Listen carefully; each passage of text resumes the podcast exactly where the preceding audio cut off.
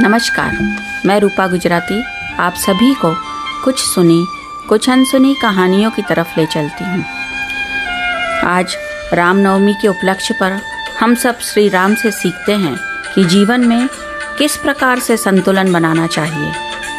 किसी को सुखी देखें तो यह मत मान लें कि उसकी ज़िंदगी में सब ठीक चल रहा है। जो कुछ भी चल रहा है, उसको ठीक बनाने में उसकी यह दृष्टि है। इसलिए वह सुखी दिखता है। राम ऐसे ही सुखी व्यक्ति थे। वह दुख में भी दिखेंगे तो पूरे सुख के साथ। यूँ तो श्री राम की कई विशेषताएँ हैं, पर आज रामनवमी पर एक विशेषता याद रखें। जब वो अपने बाणों से किसी का वध करते तो बाण वापस लौट कर आ जाते थे। बाणों का जाकर काम करना और लौटकर तरकश में आना बड़ी प्रतीकात्मक घटना है। राम सिखाते हैं। जीवन बाहर की गतिविधियों का और भीतर के शून्य का संतुलन है। दुनिया में सब अर्जित करो और जिसके लिए आए हो, लेकिन फिर अपने भीतर उतरो। ध्यान करो, योग करो और खुद को शांत रखो। जीवन का कोई लक्ष्य बनाना ठीक लगे लेकिन इस कदर उसकी चाह रखना कि असफलता मिलने पर मर जाना ही एकमात्र विकल्प लगे तो यह निराशावाद है। यह कहानी उन छात्रों के लिए बहुत सहायक सिद्ध होगी, जो जीवन की असफलताओं से हार कर मृत्यु को वर लेते हैं, अर्थात मृत्यु का वरण करते हैं। कृपया करके ऐसा कोई गलत काम न करें। इसके ऊपर आधारित है आज की हमारी कहानी। सुबह होने को ही है। रात का सन्नाटा कॉलोनी के माहौल में पसरा हुआ था। कोचिंग कक्षाओं की महत्वाकांक्षाओं की धमा चौकड़ी से थक कर सड़कें सुनहरे भविष्य के सपनों में खो गई थी। मैं बहुत उदास था। आज ही रिज़ल्ट आया था। दो साल बाद भी मेडिकल में मेरा चयन नहीं हो पाया। क्या करूँ? कैसे मुँह दिखाऊँगा? लोग क्या कहेंगे? दुनिया भर की बढ़ी हुई उम्मीदें मुझे पीठ पर चुभती महसूस हो रही थी। मुझे घबराहट होने लगी है। मैं उठकर टहलने लगा। बहुत हो गया। अब बर्दाश्त नहीं होता। अब जीने से कोई फ़ायदा नहीं। आज बस मैं अपना जीवन खत्म करने जा रहा हूँ। क्या करूँ? मुझसे नहीं हो पा रहा। माँ पापा मुझे माफ़ कर देना। मैंने बहुत कोशिश की, पर मैं असफल रहा। घबराहट की एक लहर अचानक मुझे अंदर तक झकझोर गई। उफ, सहन नहीं हो रहा। लगता है कि दम घुट जाएगा। अभिभावकों ने जीवन बर्बाद कर दिया। कहाँ तक उनकी इच्छाओं का बोझ ढोएँ। अचानक मुझे माँ पापा पर बहुत गुस्सा हो आया। ये लोग भी कभी समझ नहीं पाए। बचपन से ही मुझे अपनी ज़िंदगी नहीं जीने दी। स्कूल से आकर मैं खेलना चाहता था, पर वो मुझे ट्यूशन भेज देते थे। पूरा बचपन न जाने कहाँ खो गया। यहाँ कोचिंग में मेरे टेस्ट के नंबर को लेकर दिन रात पूछताछ। कम नंबर आने पर भी गुस्सा करना, उफ, कैसी पीड़ा मैंने भोगी है। मैंने घड़ी देखी, रात के एक बजे हैं, मैं क्या करूँ? मेरा कोई सहारा नहीं बचा। अब माँ को ही ले लो। माँ भी की भी कम गलती नहीं। पूरी ज़िंदगी बस दूसरे बच्चों से तुलना ही कर दी मेरी। बुआ जी का बच्चा डॉक्टर है, फलाना का आईआईटी में है और रिश्तेदार भी कम नहीं। जानते हैं कि मैं उतना मेधावी नहीं हूँ, पर कुरेद कुरेद कर हर टेस्ट के नंबर पूछना नहीं भूलते। और जब वे किसी दूसरे बच्चे की सफलता की खबर मेरी माँ को देते हैं तो उनकी खनकती आवाज़ से उनकी खुशी छुप नहीं पाती कि देखो, तुम्हारा बच्चा नहीं कर पाया। मैंने निश्चय किया, अब मरना ही है। तंग आ गया हूँ ऐसे ज़िंदगी से। मैंने बोतल में पानी पिया, रात के दो बज गए।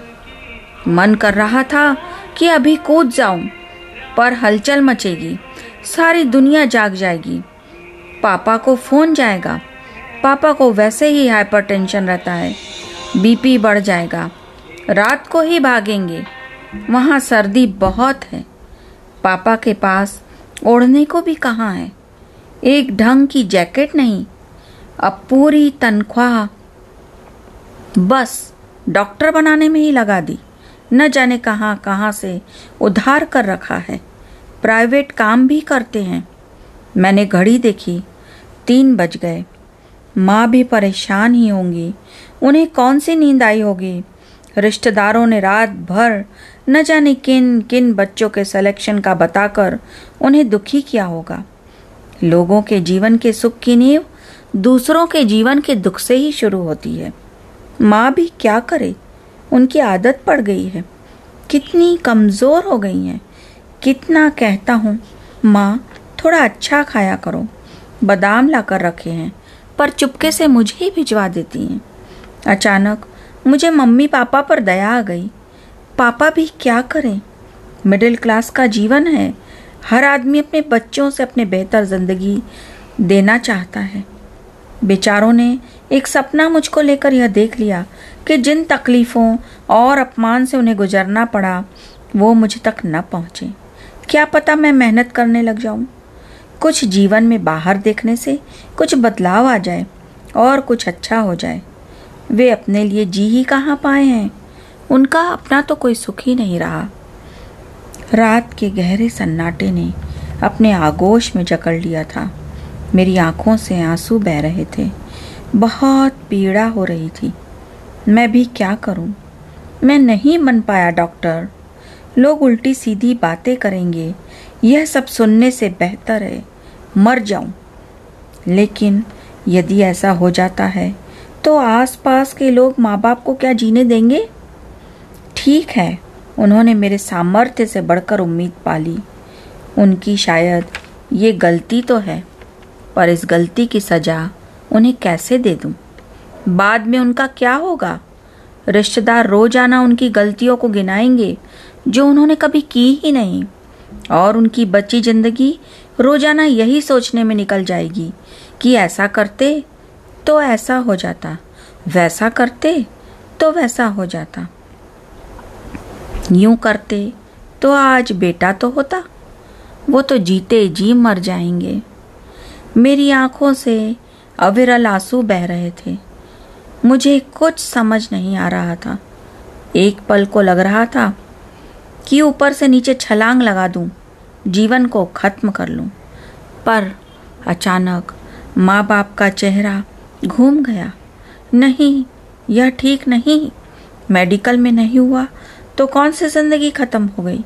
ठीक है लोग थोड़ा कहेंगे ना मैं सुन लूँगा और मन लगाकर किसी और प्रतियोगी परीक्षा की तैयारी कर लूँगा। कुछ और कर लूँगा। बहुत रास्ते हैं जीवन में। पर माँ बाप का जीवन तो नर्क नहीं बनाऊँगा। मैंने नीचे पड़ा मोबाइल देखा। पापा के साठ मिस कॉल थे। मोबाइल साइलेंट पर था। मैंने झट से उन्हें डायल किया। घंटी बजते ही माँ बापा दोनों जैसे पागल हो उठे। बेटा, बिल्कुल मत परेशान होना। नहीं सिलेक्शन हुआ तो कोई बात नहीं। कुछ और कर लेंगे। हिम्मत मत हारना बेटा। रात भर तूने फ़ोन नहीं उठाया, बेटा। हम तो जीते जी मर गए। हम तो कल आने वाले थे। मैं भी रोने लगा। नहीं, पापा, चिंता मत करो। मैं बिल्कुल ठीक हूँ। फ़ोन साइलेंट पर था, इसलिए आगे बोल नहीं पाया। अचानक मैंने देखा, सुबह बस होने को थी। दूर आसमान में सूरज अभी बादलों के पीछे छुपा हुआ था, पर मेरी ज़िंदगी का सूरज निकल आया था। उत्साह और उमंग से भरा, कुछ और कर गुजरने के लिए तैयार। वाकई, अंधेरों से नहीं घबराना चाहिए। अंधकार तो होता ही कितनी देर का है। उसके आगे तो उम्मीद है और आशा भरा संसार आपकी प्रतीक्षा कर रहा है। अचानक बादलों से सूरज निकला और एक किरण आकर मेरे चेहरे को भिगो गई।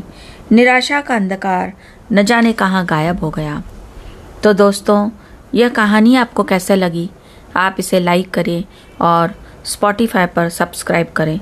इस कहानी के लेखक थे शरद उपाध्याय।